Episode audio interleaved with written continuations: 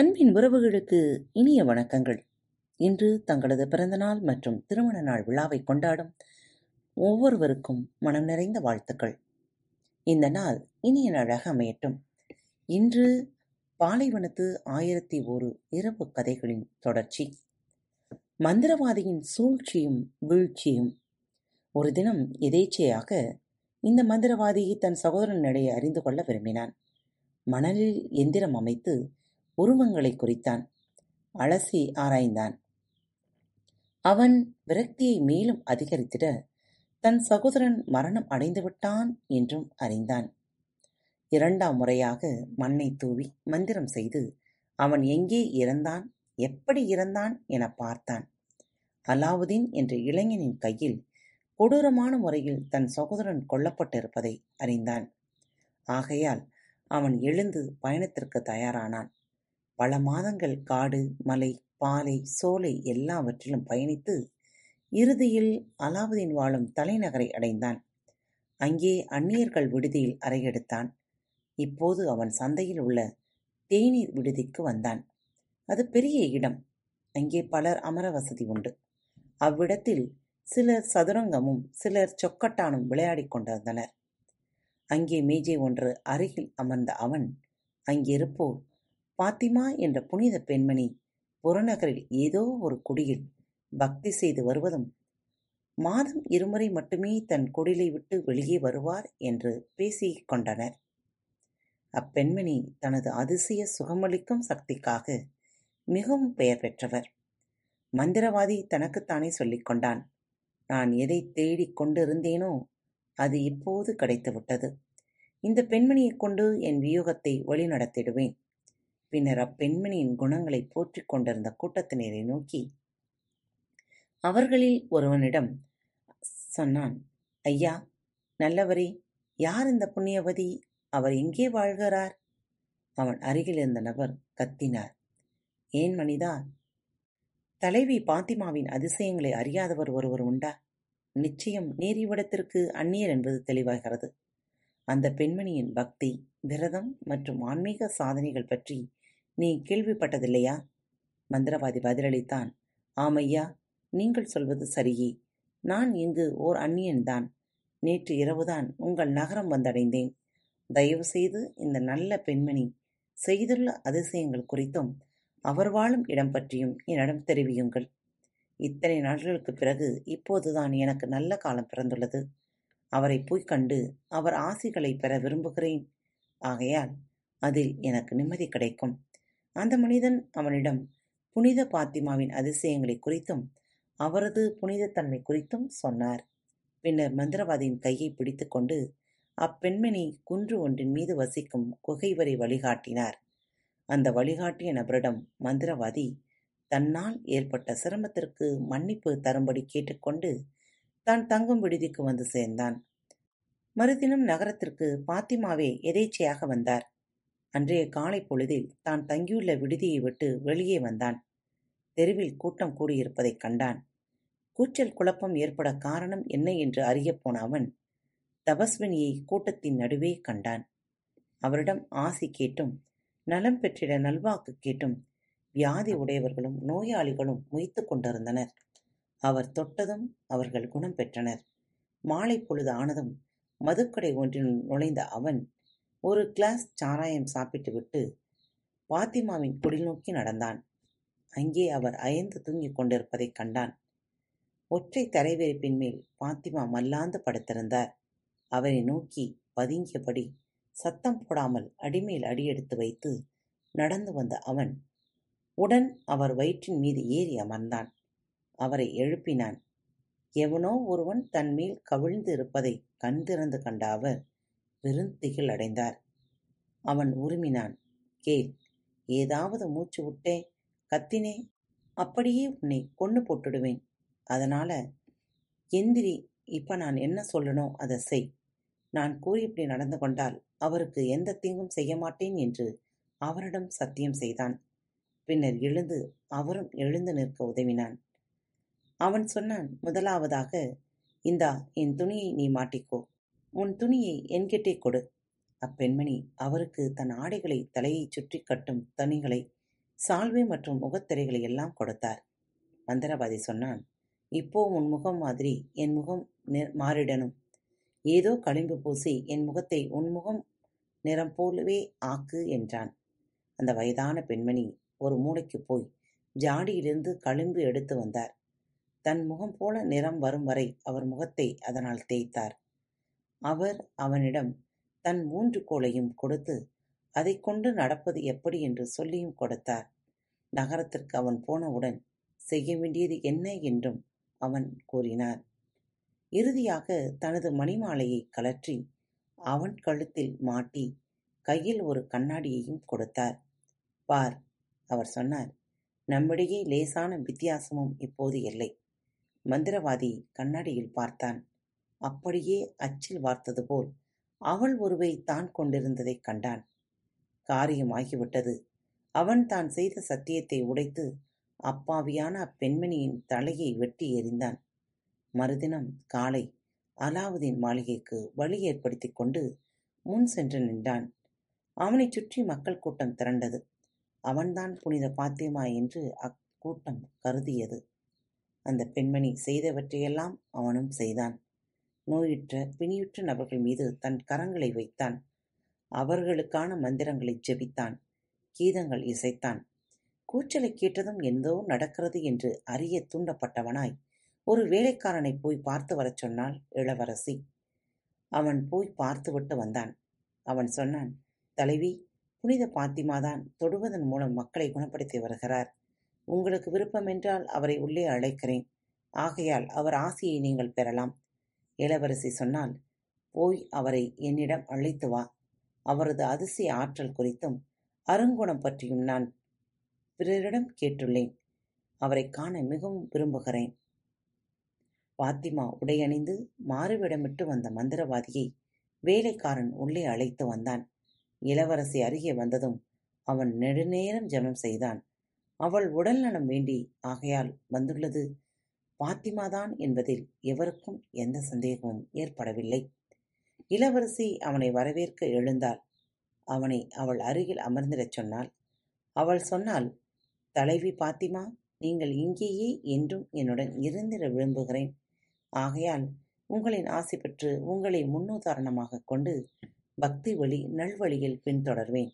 இந்த அழைப்புக்காகத்தான் மந்திரவாதி இதுவரையிலும் காத்திருந்தான். ஆனால் தான் போட்டுள்ள வேடத்தை பூர்த்தி செய்திட அவன் சொன்னான் நான் ஒரு ஏழை பெண்மணி. என் பெண்ணை குகை ஒன்றினில் என் நாட்களை நான் தனித்தே கழித்து வருகிறேன். என்னைப் போல் துறவிகளுக்கு மாளிகை வாழ்க்கை பொருந்தி வராது இளவரசி பதிலளித்தாள் என் வீட்டிலேயே நீங்கள் தங்கும் அறை அளிக்கிறேன். அங்கே எந்த இடையூறுமின்றி நீங்கள் வழிபாட்டைத் தொடருங்கள் மந்திரவாதி சொன்னான் உங்கள் உத்தரவுக்கு கீழ்ப்பணிந்திட நான் கடமைப்பட்டுள்ளேன். என் பெண்ணை ஒன்று மட்டும் உன்னிடம் தாழ்மையுடன் கேட்டுக்கொள்கிறேன். நான் சாப்பிட என் அறையில் நானே தனியே அமர்ந்து கொண்டு சமையல் செய்வேன்.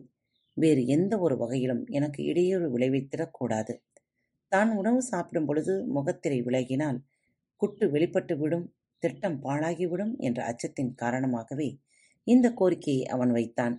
இளவரசி சொன்னால் எதற்கும் அச்சம் தேவையில்லை. தலைவி பாத்திமா உங்கள் விருப்பம் எதுவோ அதுவே நிறைவேற்றப்படும். இப்போது எழுங்கள் உங்கள் அறைக்கு நான் வழிகாட்டுகிறேன். மாறுவிடமிட்ட மந்திரவாதியை அவள் புனித பெண்மணியின் உபயோகத்துக்காக தயார் செய்யப்பட்ட அறைக்கு அழைத்துச் சென்றாள். அவள் சொன்னால் தலைவி பாத்திமா இந்த அறை உங்களுடையது. இங்கு நீங்கள் அமைதியாக சாந்தியாக வாழ்ந்திடலாம். அவள் கனிமை அறிந்த மந்திரவாதி நன்றி தெரிவித்து அவளுக்கு ஆசி வழங்கினான். பிறகு இளவரசி மந்திரவாதியிடம் நகை அலங்காரம் செய்யப்பட்ட மாளிகை மகுடத்தையும் அதிலிருந்து நானூற்றி இருபது ஜன்னல்களையும் சுட்டிக்காட்டி அது குறித்து என்ன நினைக்கிறீர்கள்? என்று கேட்டால் மந்திரவாதி பதிலளித்தான் உண்மையில் மிக அழகாக உள்ளது என் மகளே. இதுபோல் மற்றொரு இடம் இவ்வுலகில் வேறெங்கும் இல்லை. ஆனால் ஒரே ஒரு குறை இதில் உள்ளது எனக்கு தெரிகிறது. அது என்னவாக இருக்க முடியும்? தலைவி பாத்திமா இளவரசி கேட்டால் ராக் என்ற பறவையின் முட்டை என்றான் மந்திரவாதி. இந்த மகுட மண்டபத்தின் நடுவே அதை தொங்கிவிட்டால் இந்த அரங்கம் உலக அதிசயங்களில் ஒன்றாகிவிடும். இளவரசி கேட்டால் எங்கே அந்த பறவை? அதன் முட்டை எங்கே கிடைக்கும்? மந்திரவாதி பதிலளித்தான் அது பெரிய பறவை என் பெண்ணே. அதன் சக்தியும் அளவும் மிகப்பெரியது தன் கால் நகங்களைக் கொண்டு யானைகளையும் ஒட்டகங்களையும் அது தூக்கிக் கொண்டு பறந்திடும். காப் மலையில்தான் அந்த பறவை அதிகம் காணப்படுகிறது. இந்த மாளிகையை கட்டியவன் அதன் முட்டைகளில் ஒன்றை உங்களிடம் கொண்டு வந்திட முடியும். இப்போது மதிய உணவு நேரம். அடிமை பெண்கள் உணவு மேஜையை தயார் செய்தனர். இளவரசி தன் விருந்தினரை தன்னுடன் பந்தியில் அமர்ந்து உண்ண அழைத்தாள். மந்திரவாதி எதேதையோ சொல்லி மறுப்பு தெரிவித்து தன் சொந்த அறைக்குச் சென்று தானே பரிமாறி தானே சாப்பிட்டான். மாலை பொழுதில் அலாவுதீன் வீடு திரும்பினான். தன் மனைவி சிந்தனை வயப்பட்டு தூண்டப்பெற்றவளாய் இருப்பதைக் கண்ட அவன் ஏதோ ஒரு அசம்பாவிதம் நடந்தது போலவே தோன்றுகிறது. என்ன விஷயம்? என்று கேட்டான். அவள் பதிலளித்தாள். அது ஒன்றுமில்லை என் செல்லமே. நம் மாளிகையில் ஏதோ ஒன்று இல்லை. ஏதோ ஒரு குறை என்று நான் எண்ணி வந்துள்ளேன். எனினும் நம் நகையை அலங்காரம் செய்யப்பட்ட மகுட மண்டபத்தின் நடுவே ஒரு ராக் முட்டையை தொங்கவிட்டால் நம் மாளிகைக்கு உலகில் போட்டி என்பதே இல்லாது இருக்கும். அல்லாவுதீன் பதிலளித்தான். போ இவ்வளவுதானா? உற்சாகம் கொள் என் கனியமுதை நீ இச்சைப்பட்ட பொருளின் பெயரை மட்டும் சொல். அதை உடனடியாக நான் உன்னிடம் கொண்டு வருகிறேன். அது உலகின் அதல பாதாளத்தில் மறைந்திருந்தாலும் நானே கொண்டு வருவேன். தன் மனைவியை விட்டு விலகி தன் அறைக்குள் அலாவுதீன் சென்றான். விளக்கை தேய்த்தான். உடன் ஜீனி அவன் முன் தோன்றியது. சொன்னது உங்கள் விருப்பத்தை கேளுங்கள். அலாவுதீன் சொன்னான் எனக்கு ராக் பறவையின் முட்டையை நீ கொண்டு வர வேண்டும். மாளிகை மகுடத்தின் கீழ் அதை கட்டி தொங்கவிட வேண்டும். ஆனால் இவ்வார்த்தைகளைக் கேட்டதும் சீனி சினந்தது. கர்ச்சித்தது ஜீனி. நன்றிகட்ட மனிதனே நானும் பிற அடிமைகளும் விளக்கும் இருக்க நீ அழைத்த அழைப்புக்கு ஓடோடி வருவது கண்டும் உனக்கு திருப்தி என்பதே இல்லையா? எங்கள் தலைவியின் புனித முட்டையை உங்களின் வேடிக்கைக்காக மாளிகை மகுட மண்டபத்தில் நான் கட்டி தொங்கவிட வேண்டுமா? வானவர் சாட்சியாக உன்னையும் உன் பொண்டாட்டியையும் இப்போதே தீயிட்டு உயிரோடு கொளுத்த வேண்டும். ஆனால் நீங்கள் இருவரும் உங்கள் தவறை அதன் விளைவை பற்றி எதுவும் தெரியாமல் செய்துவிட்டீர்கள் ஆகையால் நான் உங்களை மன்னித்து விடுகிறேன். உண்மை குற்றவாளி அந்த தீய மந்திரவாதி. உன்னிடத்தில் தங்கியுள்ளவன் அந்த கயவன் போன்று போட்டிருப்பது புனித பாத்திமா வேடம் அப்பெண்ணை குகையில் கொன்று போட்டுவிட்டு அவரின் உடைகளை மாட்டிக்கொண்டு வந்து விட்டான் உன் மாளிகைக்கு. சகோதரனின் சாவுக்கு பழி தீர்க்க வந்துள்ளான். அவன்தான் உன் மனைவியை இந்த வேண்டுகோளை வைத்திட தூண்டினான். இவ்வாறு கூறியபடி ஜீனி மறைந்து போய்விட்டது. இதைக் கேட்டவுடன் அலாவுதீன் தன் தலையில் இடி விழுந்தது போல் அதிர்ச்சி அடைந்தான். பயத்தில் அவன் விரல்கள் எல்லாம் உதறல் கொண்டன. ஆனால் உடன் சமாளித்துக் கொண்டான். திட்டம் வகுத்தான். தன் மனைவியிடம் திரும்பச் சென்றான். தனக்கு தலைவலி என்றான். ஏனெனில் புனித பெண்மணி தனது அற்புத சுகமளிக்கும் ஆற்றலால் மிகவும் பிரபலமானவர். இளவரசியுடன் பாத்திமாவை அழைத்து வரச் சொன்னாள். ஆகையால் தன் கணவர் தலைமீது கரம் வைத்து அவள் குணப்படுத்துவாள் என்று கருதினாள். பாத்திமா சீக்கிரம் உங்கள் தலைவலியை குணப்படுத்தி விடுவார் என்று அவனிடம் சொன்ன அவள் தன் அழைப்பை ஏற்று அப்புனிதவதி இங்கே தங்கியிருப்பதாகச் சொன்னாள். இப்போது மந்திரவாதி உள்ளே வந்தான். அவனை வரவேற்றிட அலாவுதீன் எழுந்தான். வந்தவனின் நோக்கம் பற்றி அறியாதவன் போல் அலாவுதீன் நடந்து கொண்டான். புனித பெண்மணி வந்திருந்ததால் எப்படி சிறப்பாக வரவேற்பானோ அப்படியே வரவேற்றான். அவன் சொன்னான் தலைவி பாத்திமா எனக்கு ஒரு உபகாரம் செய்யுங்கள். நீங்கள் குணப்படுத்தும் ஆற்றலில் கைதேர்ந்தவர் என்பதை நான் கேள்விப்பட்டிருக்கிறேன். இப்போது என் தலையிடி எனக்கு ஒலிக்கிறது மந்திரவாதியால் தன் காதுகளால் கேட்பதை நம்பவே முடியவில்லை. இதைவிட சிறப்பானது எதையும் அவன் எதிர்பார்த்திருக்க முடியாது. அருகே வந்த மந்திரவாதி அவன் அலாவுதீன் தலைமீது கை வைத்தான். மற்றொரு கையால் தன் சட்டைக்குள் மறைத்து வைத்திருந்த கொடுவாளை உருவினான். ஆனால் அலாவுதீன் உஷாராய் இருந்தான். அவன் மணிக்கட்டை பற்றி பிடித்தான். அவன் கரத்தில் இருந்த ஆயுதத்தை பிடுங்கினான். மந்திரவாதியின் மார்பில் அதைச் சொருகினான். ஐயோ என்ன கொலை பாதகம் இளவரசி அலறினாள். பாத்திமாவை கொன்று விட்டாயே வானவர் பற்றிய அச்சம் உனக்கு இல்லவே இல்லையா? நம் காலத்தில் அதிசயங்கள் யாருடையவை என நினைத்தாய்? அலாவுதீன் பதிலளித்தான். அப்படி என்றால் தெரிந்து கொள். நான் கொன்ற கொடியவன் பாத்திமா அல்லல். ஆனால் அவரைக் கொன்றவன் உன்னை ஆப்பிரிக்காவுக்கு தூக்கிப் போன மந்திரவாதியின் சகோதரன் இவன். இந்த நாட்டுக்கு வந்து இந்த சதியை அவன் தீட்டினான். இவன்தான் அந்த வயதான கிழவியைக் கொன்றான். அவள் வேடமிட்டான். அவள் போல் நடந்து காண்பித்தான். எல்லாம் எதற்கு என்றால் அவன் சகோதரன் மரணத்திற்கு என்னை பழிதீர்த்து கொலை செய்ய இவன்தான் ராக் முட்டையை நீ கேட்கத் தூண்டினான். அது என்னை ஒழித்திட திட்டமான ஒரு வழியாகும். என் சொற்களில் நம்பிக்கை இல்லையென்றால் யாரை நான் கொன்றேன் என்பதை நீயே வந்து பார். இளவரசி சொன்னாள் என் அன்பே உங்கள் வாழ்க்கையை அபாயக் கட்டத்திற்கு இரண்டாம் முறையாக நான் தள்ளிவிட்டேனே. அலாவுதீன் பதிலளித்தான் பரவாயில்லை பதர் புதூர் உன் வழியே எது வந்தாலும் அவற்றை நான் தாராளமாக ஏற்றுக்கொள்வேன். அவள் தோள்களைத் தழுவி அணைத்தான். முத்தமிட்டான். இருவரும் முன் எப்போதையும் விட ஒருவரை ஒருவர் காதலித்தனர். அச்சமயம் சுல்தானும் வந்தார். என்னவெல்லாம் நடந்தது என்பதை அவரிடம் சொன்னார்கள். மந்திரவாதியின் பிரேதத்தையும் அவருக்குக் காட்டினார்கள். பிணத்தை எரித்து அவன் சகோதரன் போலவே சாம்பலை காற்றில் புழுதியாய் பறக்கவிடச் சொல்லி சுல்தான் உத்தரவிட்டார். அலாவுதீன் இளவரசியுடன் திருப்திகரமாய் மகிழ்ச்சியாய் வாழ்ந்தான். அதன் பிறகு எல்லா அபாயங்களிலிருந்தும் தப்பித்தான். சுல்தான் மரணம் அடைந்தபோது அலாவுதீன் அரியணை ஏறினான். நீதியுடன் நாட்டை ஆண்டான். அவன் குடிமக்கள் எல்லோரும் அவனை விரும்பினார்கள். அவன் தன் மனைவி பதர் அல் புதுருடன் சாகும் காலம் வரை சந்தோஷமாக வாழ்ந்தான். காத்திருங்கள் மீண்டும் மற்றொரு தலைப்பில் சந்திப்போம். அதுவரை உங்களிடமிருந்து விடைபெற்றுக் கொள்வது உங்கள் அன்பு தோழி. அன்பு நேயர்களே பாரத் வலையொலி பக்கத்தை தேர்ந்தெடுத்து கேட்டுக்கொண்டிருக்கும் உங்கள் அனைவருக்கும் மனம் நிறைந்த வாழ்த்துக்கள். நன்றிகளும். பாரத் வலையொலி பக்கத்தின் நிகழ்ச்சிகள் உங்களுக்கு பிடித்திருந்தால் மறவாமல் லைக் ஷேர் மற்றும் சப்ஸ்கிரைப் செய்யுங்கள். நிகழ்ச்சிக்கான மதிப்பெண்களை ஸ்டார் உடவத்தில் மறவாமல் கொடுங்கள். நிகழ்ச்சி பற்றிய கருத்துக்கள் இருப்பின் கீழே குறிப்பிடப்பட்டுள்ள இமெயில் முகவரிக்கு அல்லது உங்களது மெசேஜ் பாக்ஸில் ரெக்கார்ட் செய்தோ தாராளமாக அனுப்புங்கள்.